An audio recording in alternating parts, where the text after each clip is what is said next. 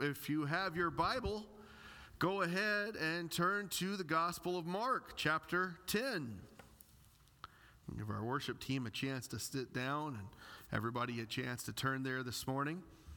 My microphone's on, right? Yep, we're good. Okay. So, Patty, you don't have a duck walk. It's okay. I don't think the camera would pick you up. It'd be all right. Well, this morning's message is titled The Messiah's Mercy. And if you have picked up your Bible throughout the week and, and looked ahead, you have seen the story is that of a man named Bartimaeus. He's a blind man who encounters Jesus, and his life is never the same. And so this morning we're going to begin reading in verse 46. It says, And they came to Jericho, and as he was leaving Jericho with his disciples and a great crowd, Bartimaeus, a blind beggar, the son of Timaeus, was sitting by the roadside. And when he heard that it was Jesus of Nazareth, he began to cry out and say, Jesus, son of David, have mercy on me. And many rebuked him, telling him to be silent. But he cried out all the more, Son of David, have mercy on me. And Jesus stopped and said, Call him. And they called the blind man, saying to him, Take heart, get up, he is calling you. And throwing off his cloak, he sprang up and came to Jesus. And Jesus said to him, What do you want me to do for you? And the blind man said, Rabbi, let me recover my sight. And Jesus said to him, Go your way, your faith has made you well. And immediately he recovered his sight and followed him on the way. I'm going to pray again. Father God, I just pray that this passage pierce our hearts, that we understand what you're saying to us today, the example that Bartimaeus is for us. And, and Father God, I pray that we grasp the goodness of your mercy and that we too call out to Jesus, the Son of David, our Messiah, our King, with desperation, with passion, and with love for him, for who he is, and for what he's done for us. And we ask this in Jesus' name. We don't often like to talk about mercy. We love to talk about so many other things about God and things God does and things God is and all that. But mercy is one of those things, it's, if you really think about it, it's not talked about nearly as often as all the other things. But the mercy of Christ, and if you're taking notes and you want to write this down, if you're at home, the one thing I hope you take away from this message today is that the mercy of Christ is worth losing everything else. I'll say that again. The mercy of Christ is worth losing everything else. Now, we read this story, and if we are in Christ, if we are Christians, if the Holy Spirit dwells within us, the Spirit of Christ is in us, and we are in Him, then we are seeing take place in this text a very familiar story. It's one I've quoted often the last six months or so. It goes something like this Amazing grace, how sweet the sound that saved a wretch like me. I once was lost, but now I'm found, was blind, but now I see. This is our story as much as it is Bartimaeus's. That's not to say we are Bartimaeus, but Bartimaeus is an example for us in how he cries out for Christ's mercy. Like I said, mercy is an incredible word. we think about grace, we think about love, we think about faith, but mercy tends to be pushed to the side or to the back. We see it in the Old Testament, we see it in the New. Typically, we understand it to mean to have pity. It's an, attribute, it's an attribute of God that is rooted in God's love. But when we begin to study it, and we begin to understand the gravity of that word, well, mercy takes a whole new form. When we look at the Old Testament, the Hebrew word rahim is a word that often is translated mercy, but also gets translated compassion. Isaiah 14:1 says when the Lord will have compassion or mercy on Jacob, and again choose Israel and put them in their own land. Then sojourners will join them and attach themselves to the house of Jacob. There's another Hebrew word, anotai. I think I'm pronouncing that right. Anotai. And it also gets translated as mercy, sometimes as graciousness or just, just gracious. We see it in Exodus 33 19 when God says, I will be gracious to whom I will be gracious. And it's from this Old Testament concept of God's nature and God's mercy that is rooted in God's love that the Apostle Paul begins to build his case for God's mercy. When he writes things like he says to the Ephesians, he says, But God being rich in mercy because of his great love with which he loved us, even when we were dead in our transgressions, made us alive together with Christ. By grace you have been saved. He writes to Titus, he says, concerning mercy, he says, He saved us not by works which we did in righteousness, but according to his mercy through the washing of regeneration and renewing by the Holy Spirit. You understand, when we pray that prayer of salvation, that sinner's prayer, or whatever the case may be, whenever you surrender your life to God, you are casting yourself upon the mercy of God. It is His mercy that allows salvation to be possible. We are asking Him for that. Now, we often talk about mercy and, and what it is and what it does, and we define it usually alongside grace. We say mercy is not receiving what we do deserve, and grace is getting what we don't deserve. And that's why we don't like mercy. Because if we were honest about that, if we, if we carry that to the fullest extent of what we're really saying there, mercy is we don't get the wrath that we do deserve. Instead, we are washed in God's grace and love and mercy and given what we don't deserve when His wrath passes from us and on to Christ on the cross.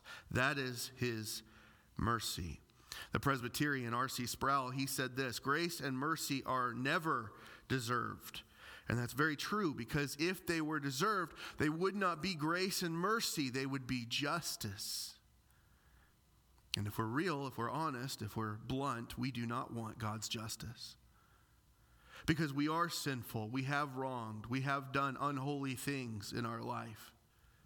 But we desperately need His mercy so that that justice then falls upon Christ on the cross.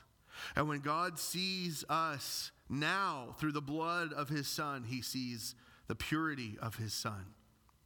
And when he looks upon Christ on the cross, he sees your sin. That is his mercy at work.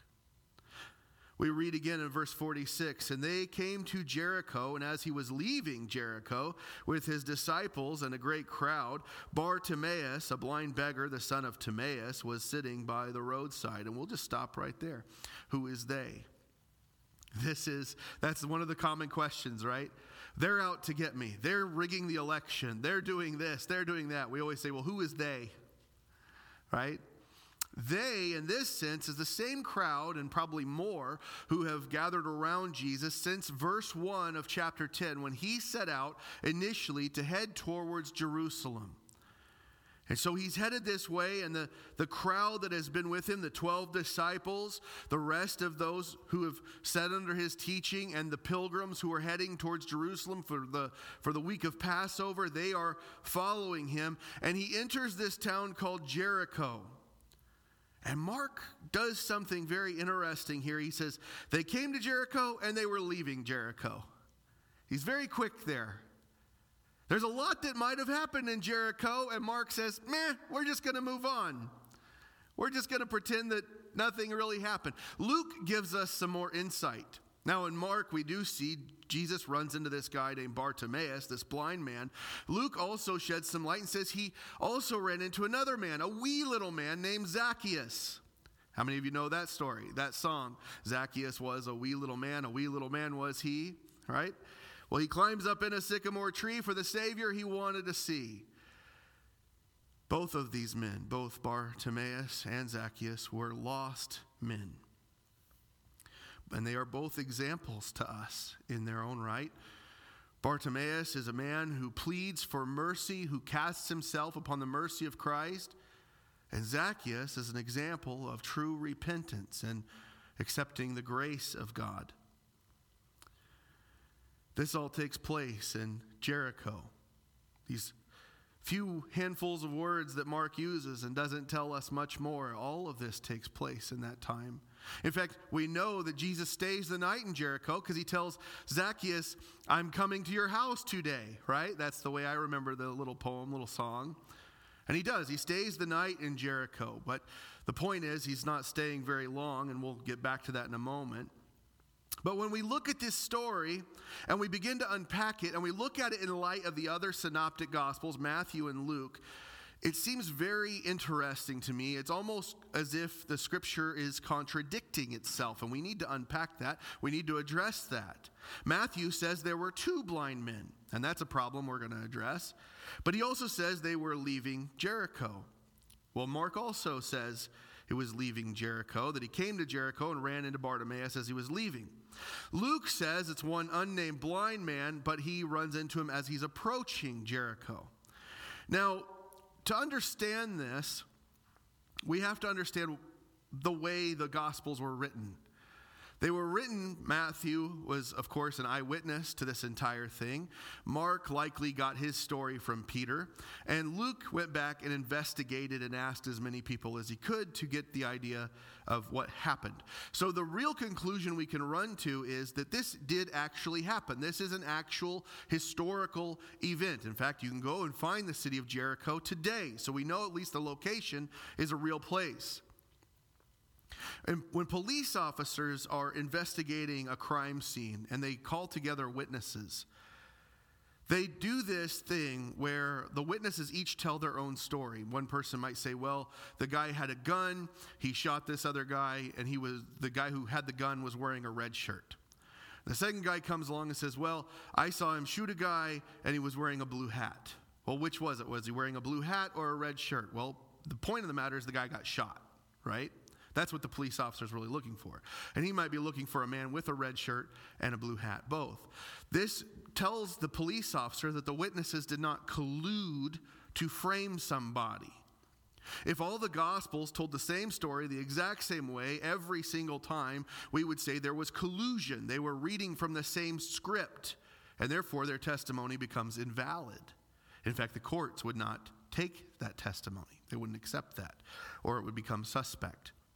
So that's why when we read this and we see different points of view to the same story, it's very important to us. This tells us, above all things, this really happened. There were witnesses who had slightly different stories, but the fact of the matter is, Bartimaeus got his sight back. Okay? He pled for the mercy of Christ. Jesus stopped and listened to him and touched him and healed him, and all these, all these things are true. But we also look at it this way, and we have to understand Jericho was a city 15 miles northeast of Jerusalem. It was about five miles from the Jordan River. It's actually very close to the area where Jesus was tempted by Satan back in chapter 1 and Matthew 4 and Luke 4. And it was a cursed city, of course, we know that. I call it a cursed city because Josephus tells us it was always hot, it was always warm. Even when there was snow in Jerusalem, in Jericho, all the people would need to wear were light linens to stay warm because Jericho was always hot. Now, that's not why it's really a cursed city. That's just because I don't like the heat. Okay, that's why I live in North Dakota where the wind hurts my face. It's, I, I don't like hot weather. But we do know it was a cursed city because in Joshua 6:26, Joshua himself, the successor of Moses, after the walls of Jericho had come tumbling down, after Rahab had joined Israel, Joshua curses the city of Jericho and he says that whoever decides to try and rebuild this city, when they pour the foundation, it's going to cost them the life of their oldest son. So when they begin pouring the city, they're going to lose their oldest son. And he says, and when they lift the gates, that will cost them the life of their youngest son. Now we fast forward to 1 Kings 16. There's this man named Hiel the Bethelite, and Abiram is his oldest son. And as he pours the foundation for the new Jericho, he loses his son. And as he lifts the gates, his youngest son, a man named Segub, he dies as well. So this makes the territory of Jericho a little smudgy too. This makes it a little different. You have the old ruins, right? And you have new Jericho, in a sense. Not to mention, you also have the fact the Persians, the Babylonians, etc., the Romans, others have come in and they've no doubt ransacked that city. They've burned it to the ground or they've razed it, however you want to say it. They've tore down this city. They've rebuilt this city probably a few times by now. And so the territory begins to be, like I said, a little smudgy. And so, what most people conclude is that Matthew and Mark are talking about Jesus entering or leaving the Old Testament ruins and entering into New Jericho, where Luke is strictly saying he is entering into the, what the New Testament reader would understand to be modern day at that point, that point, Jericho. But the point is, like I said before, Jesus is not staying long in this city. He's in and out. He stayed the night with Zacchaeus and he's moving on. If you remember the last few weeks, Jesus is marching resolutely towards Jerusalem, towards his ultimate goal. Jericho, like I said, was not far from where he was tempted, and it's not that far from where he will ultimately be sacrificed. But this doesn't answer the problem of the two beggars of Matthew. We have to understand Matthew is writing to a Jewish audience. Mark and Luke were likely writing to Gentiles. And so, what Matthew does, we see Matthew do this earlier whenever he talks about the demoniac, he mentions two and yet, uh, Mark and Luke will mention only one. Why? Why do they do this? Well, it's likely Mark and Luke are using the one character that the Gentile church would be familiar with. They have likely heard of Bartimaeus or they have met Bartimaeus. Our text makes it very clear. He becomes a disciple, a follower of Jesus. And so that's why when you read the gospel occurrences, there are differences. Matthew is telling the Jewish audience there were two to emphasize Jesus' healing power and his divinity. Because only God, if you know the Old Testament, only God brings sight to the blind. So Jesus does this. And then we, we move on, okay? This man named Bartimaeus. Mark and Luke, like I said, they know the people who are reading their letters, their gospel, they likely know who he is. But his name is very interesting itself Bar Timaeus. Now, last week I talked about Jesus saying to Peter in John 1:42, "You are Simon Bar Jonah." Is how I think the King James words it, and, and some translations do. But modern translations say, You are Simon, son of John, because bar is an Aramaic word that typically means from, or in the context, the son of somebody. So, what's that tell us about Bartimaeus? He doesn't have a first name. He is a nameless man known only by who his father is. In fact, throughout the rest of the New Testament, we're not going to see his name come back up, at least not as Bartimaeus. Now, Timaeus, his father's name, it means to be honored or respected. So that would include that would indicate to us that Bartimaeus was a man who had big shoes to fill. That he had a reputation, a legacy to live up to, and yet he is blind. He's a beggar. Bartimaeus is, for all accounts, a failure in his life. He's this faceless, nameless nobody. And, church, when we really begin to think about that, was that not truly also us? We're no better than beggars hoping for crumbs. Now you might say, well, Pastor Jeff, that's a little extreme. I did okay. I wasn't, you know, the richest guy in the world, but I, I could pay my bills. I wasn't a beggar living on the side of the street. I'm not talking about monetary beggars. Before Christ, we did not have the wholeness. We wanted crumbs from the bread of life. But it's not until we have the bread of life in our, li- in, in our lives that we truly understand and come to understand that all that time before Christ, we were enjoying crumbs of joy crumbs of love, crumbs of mercy, and crumbs of wholeness. But when we have tasted the bread of life that is Jesus, we receive true love, true joy, true grace, true mercy, true wholeness. This is what blind men did. This is what beggars did. They, they couldn't work, so they would position themselves along the main roads and they would beg for loose change, for alms, for anything spare. In church, I don't want you to miss this. I don't want you to misunderstand this. Timaeus, uh, Bartimaeus is sitting at the side of the road. Jesus has walked past him.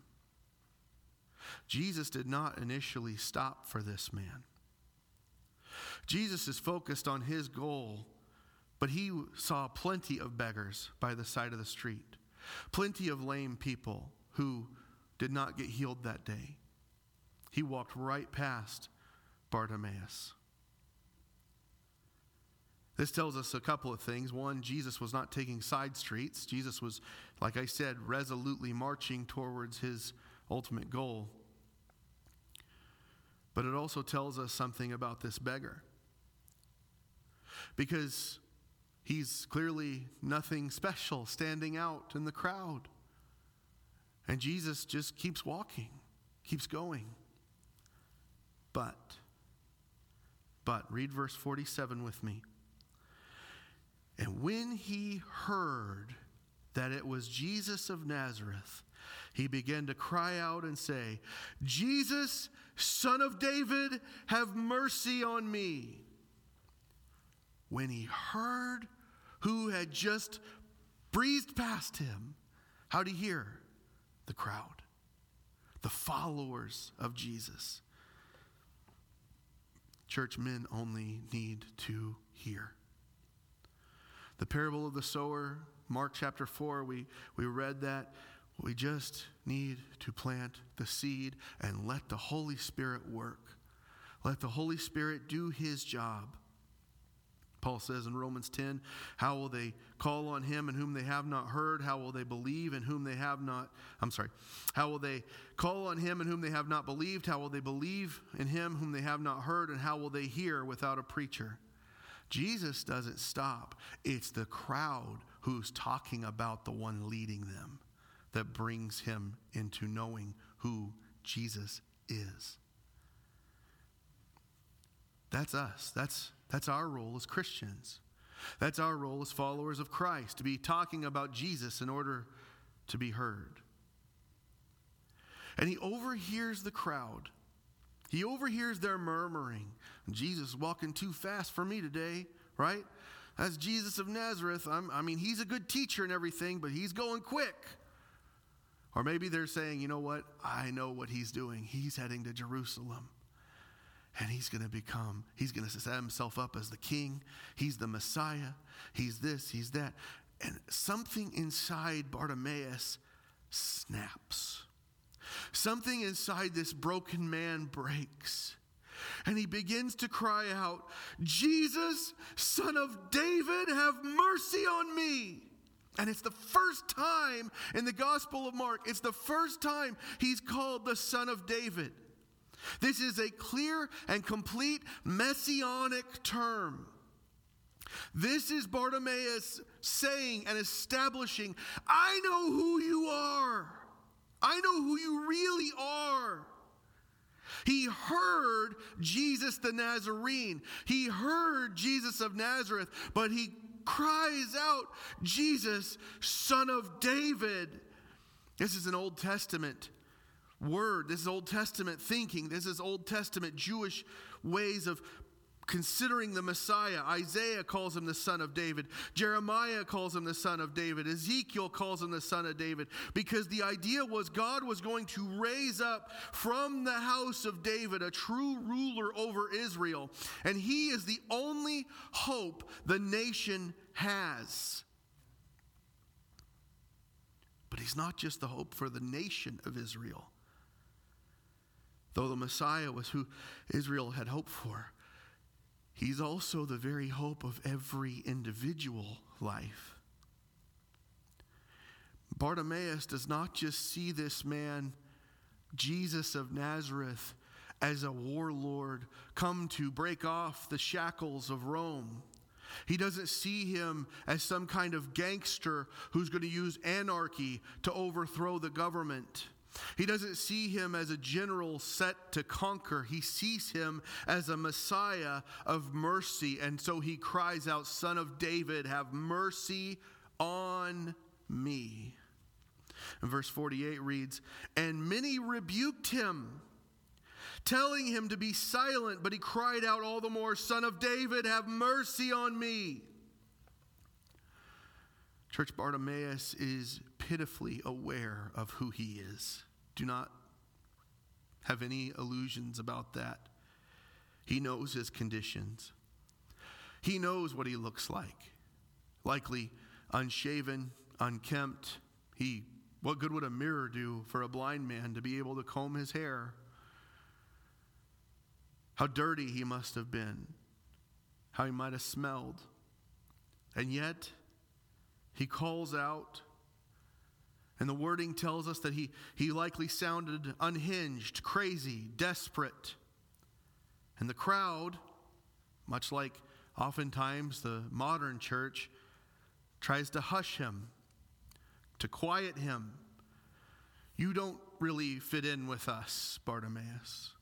You don't really look like us. And many times we are very much like the crowd.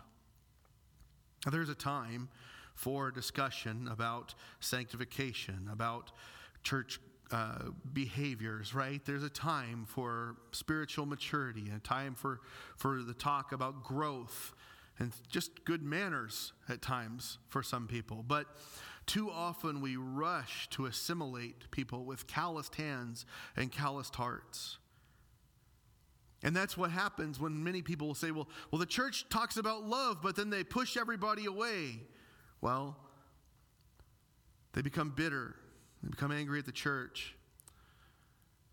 Bartimaeus shows he's not like that. He has the heart of a true seeker. He has the heart of someone who's not deterred by the crowd. He's not let down by the mistakes of men. He continues to pursue Jesus even when the crowd around him has failed him. And he, he knows who Jesus is, so he kept crying out all the more. The Greek there for crying out is its root is krazo. I'll let you guess what modern English word comes from that. The, the tense here is ekrezen. It means he continued screaming. He continued shrieking. He continued bellowing out. This is the desperate cry of an unwhole heart yearning to be made right. He doesn't just want to receive his sight. This is a soul pleading for the Messiah's mercy. And the crowd's reaction kind of makes sense. It starts to fill in some blanks because he, he likely does sound uncouth, uncivilized, unhinged. The wording is actually very similar to that of what we saw back in chapter 5 with the Gerasene demoniac who would gash himself with rocks, cut himself with stones, and scream and shriek and ekrezen is the Greek to the point everybody in the surrounding villages were very uncomfortable because of his shrieking and screaming and calling out. In fact, Matthew actually uses the same word in the story of the Syrophoenician mother with the, the who had the, the daughter who was demon possessed. The disciples come to Jesus and they literally say, Send her away. She's sounding crazy to us.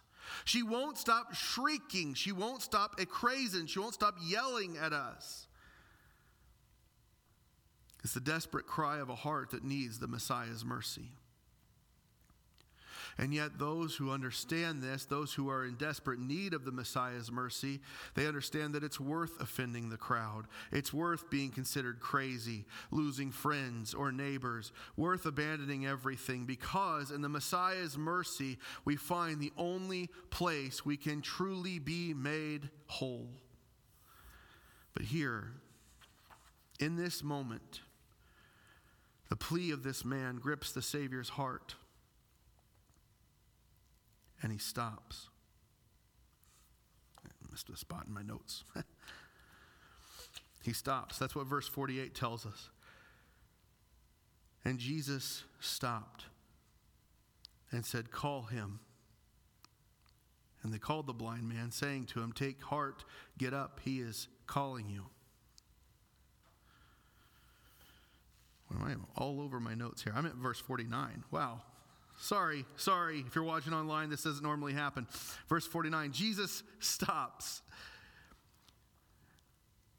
Church, when's the last time that our prayer life made Jesus stop?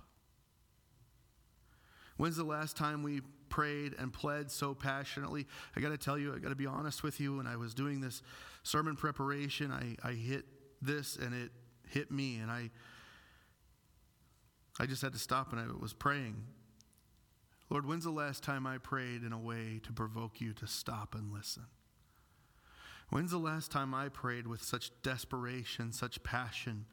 You know, when James and John approached Jesus, they had to run to catch up to him with their request.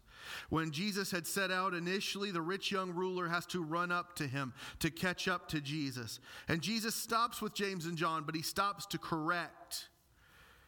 With the rich young ruler, he stops to teach. Here he stops to call the man to himself. Church, like ask you again, when have we prayed with such desperation? When have we wanted him to touch and to heal so badly? When have we cared so much? We called out so passionately and we heard him say, Get over here. Come into my presence. I would tell you that is where true revival begins. Where true revival starts in our heart. When we see the way we are, our own sin, our own brokenness, and we call out, Messiah, show me your mercy. It's the kind of prayer life that will put you in the lion's den with Daniel. He'll get you thrown out of Potiphar's house with Joseph. It'll force you to run and hide in caves alongside David so you can avoid the wrath of the mad king. But it closes the lion's mouth. It's also the same type of prayer life that gets Pharaoh to hear your name, to bring the shepherd boy into the throne room. And I'm not saying we are Daniel, I'm not saying we are David or, or Joseph or even Bartimaeus, but they are examples for us. They are examples of what we could be, examples of what we have been at times. And if your prayer life is dull and meaningless to you, why should we expect it to be anything but dull and meaningless to Christ? If it's just a habit, if it's just a ritual, if it's just a religious thing that we have to do to tick a box, to check a box and say, Well, I prayed today, it's not a prayer life that is truly from your heart. It's not a call out to the Messiah. You understand, there were plenty of blind beggars in Israel. I said this earlier. But it's this man who pleads, and Jesus stops. And one of the most beautiful things about Jesus' ministry on earth is when he sees the suffering or hears the suffering calling out to him, those who come to him in faith, those who come to him in need, he stops. And he takes time. Whether it's Jairus, whose daughter is dying, whether it's the woman with the issue of blood, whether it's a blind man calling out, Son of David, hear me and heal me. Jesus takes the time. He says, Call him here. Now, church, think about this for a second. Bartimaeus is blind. You think Jesus is telling him, Hey, Bartimaeus, listen for the sound of my voice and come find me. This will be a fun game. No. He tells the crowd essentially what he is saying is, You go get him. And in that moment, those who had rebuked him are now escorting him to the master. Those who had rebuked him are now taking him to the teacher. Those who rebuked him are now ushering him into the Savior's presence. This is Jesus actually softly rebuking them for trying to silence him. So they call to him. They say, Take courage, get up. He's calling for you. The wording there, take courage, it's only one word in the Greek. It's the word tharse, and it's only used seven times in the New Testament. Jesus tells the disciples in John 16, 13, he uses this very word. He says, I've spoken these things to you so that in me you may have peace.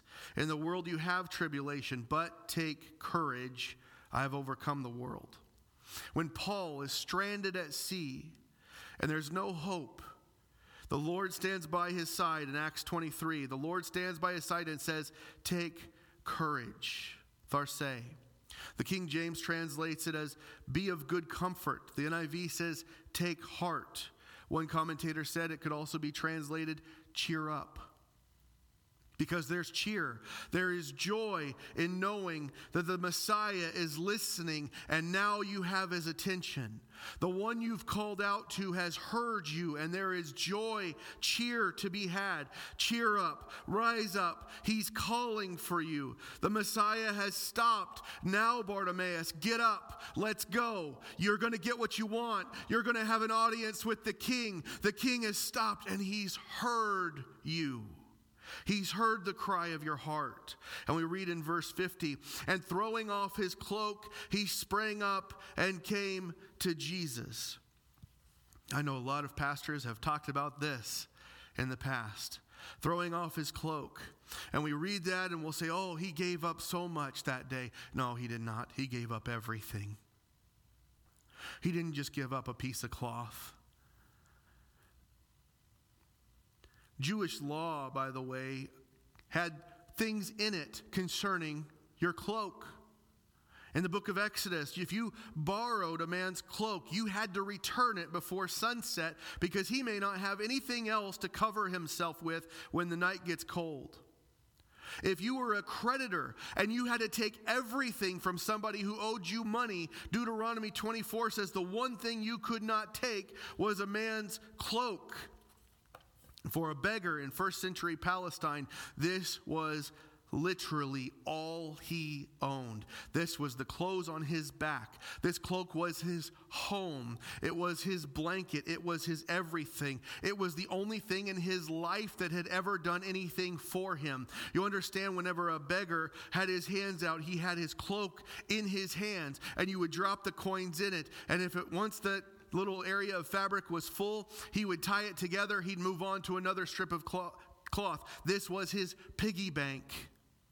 This is what he had to store everything he owned in. Bartimaeus when he stands up that day and he casts off his cloak, you understand he is leaving his clothing behind. He is leaving his home behind. He is leaving his bank account behind. He is leaving every single thing he had behind. He is forsaking his entire world. He's renouncing it all in order to get to Jesus. Where have we heard that before? Good teacher, what must I do to inherit eternal life? And Jesus ultimately says, Go, sell everything you own, give to the poor, and then come follow me. You'll have treasures in heaven. And the guy leaves broken and upset because he had many things.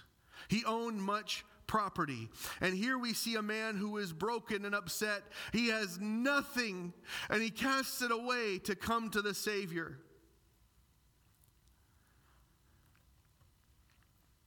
He gives up everything. Could be argued Bartimaeus lived it deeper than this young man, than the rich young ruler could have.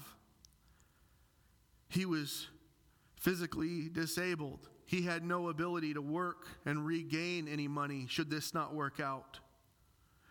He had no power should this not work out to utilize, to reestablish himself. He was already poor. He had no savings, no anything else that he could barter, trade, or sell. And he's blind. He's not going to come back and find that cloak after everything's said and done if Jesus doesn't heal him. You understand, for Bartimaeus, there was no plan B.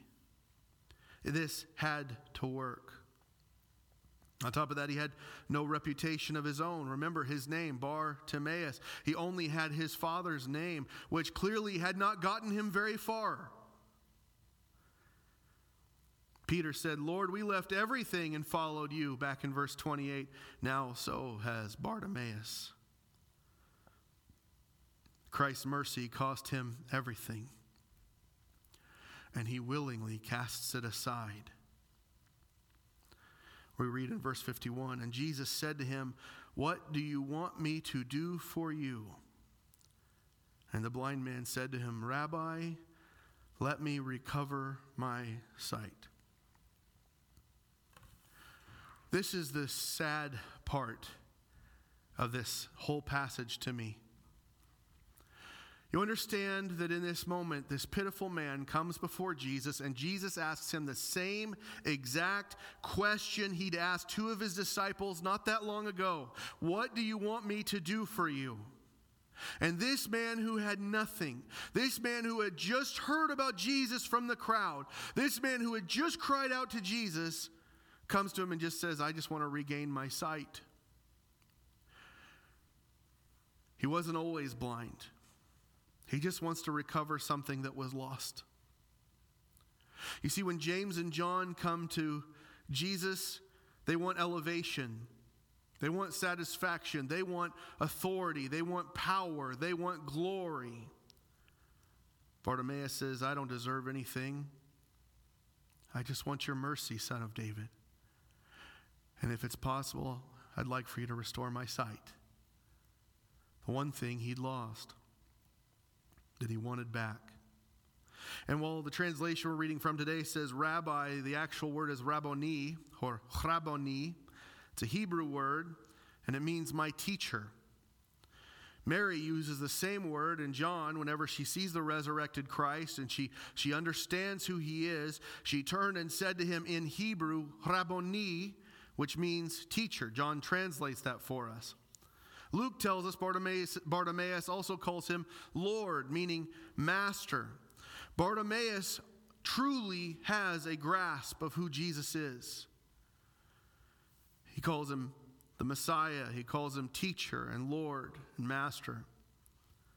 And yet, in spite of all of that, in this moment, Jesus, in a beautiful way, he takes on the role of a servant. You see, servants don't, or leaders, masters, lords, they don't say, What do you want me to do for you? Servants say that. Slaves say that. What do you want me to do for you? Jesus models for us, once again, compassion, empathy, what it looks like to be last, what it looks like to be low, uh, low what it looks like to be a servant, showing kindness, showing grace, and above all, showing his mercy. In verse 52, Jesus said to him, Go your way, your faith has made you well. And immediately he recovered his sight and followed him on the way. Matthew tells us that Jesus is stirred with compassion for the man and that he touches him to heal him. Jesus touches him. So many times, Jesus' touch heals, it cleanses, it sets things right. And in this moment, he touches this man, and new eyes inside the sockets are formed, new tissues are reformed. Sorry, damaged tissues are reformed. Synapses in his brain from his eyes are transformed, and so is his heart. He says, Go your way. Some translations just say, Go. If we really read this word there and the, the way Jesus is using this, it's actually very tender. Many times when he says this, it's go away. But the tenderness and the, and the tense of the way he uses it here, it would almost be as though he was saying, Now off you go. I found that beautiful. Because if you don't know this, I have a small son who's about three years old, and sometimes he comes to me with these huge tears streaming down his neck, or down his che- cheeks onto his neck, all the way, all over himself, snotting and everything. And he says, Daddy, that, that person hurt my feelings, whether it's a sister or a friend or mommy, you know, mommy hurt my feelings. And he comes and he just wants to cry, and he just wants to be held, and he just wants to be loved. Sometimes he gets hurt. Sometimes he falls down and bangs his knee or hurts his arm and he just wants to be held. And when I Stand him up, off you go. And he runs along. And in this moment, we see Jesus truly as the good shepherd who has mended a sheep. And he puts him back on his feet and says, Now off you go. And he doesn't just say, in, in, the ESV, it says, Your faith has made you well, but really the, the terminology, the wording there is, Your faith has saved you. I know the NIV and some translations say your faith has healed you, and it had, but his faith had something deeper, something greater. There was a bigger impact here. It saved him. There's another Greek word used for physical healing. That's not what Jesus says. Jesus uses a word that says, You have been made whole, you have been saved, you have been made right. In other words, restore his sight? Absolutely. But his very soul has been saved. And we understand Paul's wording when he says, For by grace you've been saved through faith. And it's not of yourselves, it's the gift of God, not of works, so that no one may boast. His faith delivered him, his faith saved him. On top of all of that, Bartimaeus is no longer blind Bartimaeus. Sometimes you read in your Bible the pericope, the little title, it says, Jesus, even in my Bible, it says, Jesus heals blind Bartimaeus. Well, if he's healed, he's no longer blind. Praise God, now he can see. And this beggar, this man who had nothing, now he follows. Jesus tells him, Go your way. And his way is now the same way Christ is going. He follows Jesus. In fact, when we look at the, the Gospel of Luke and his account, Luke writes, immediately he regained his sight and began following him, glorifying God. And when all the people saw it, they gave praise to God.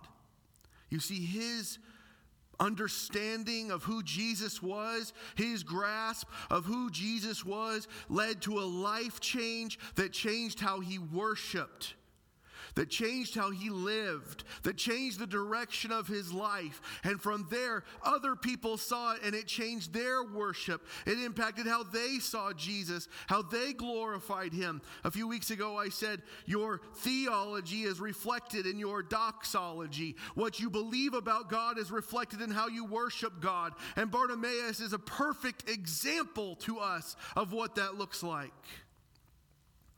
Bartimaeus got who Jesus was. And even though he was blind, he saw how Jesus worked. And when he cried out, he feels the touch of Jesus' hands and it brings him to worship. And the crowd worships with him.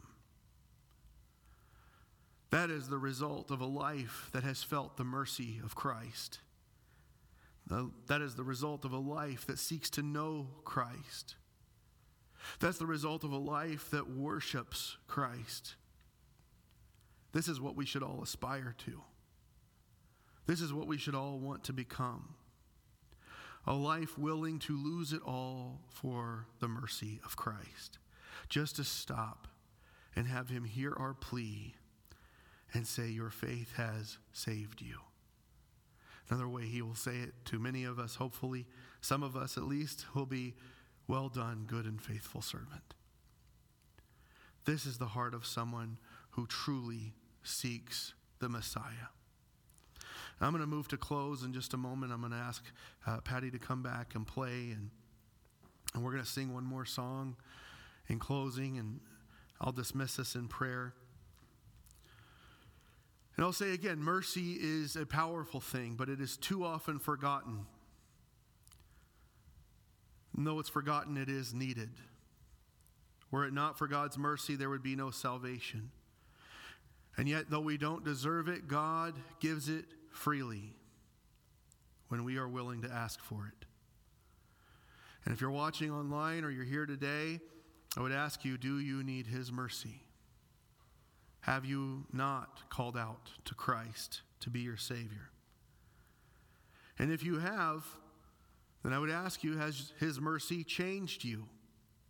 Has it, has it affected your life? Has it brought you to worship? And if it hasn't, you need to cry out to Him again. Father, this morning I know we're going we're going to sing and we're going to worship and we're going to close, but Lord, I just pray you are glorified. You are a God of mercy. And I pray that as we see you and get a better glimpse of you, our worship is also changed. That others see our worship, that others see your work in our life, and that you be glorified. Amen.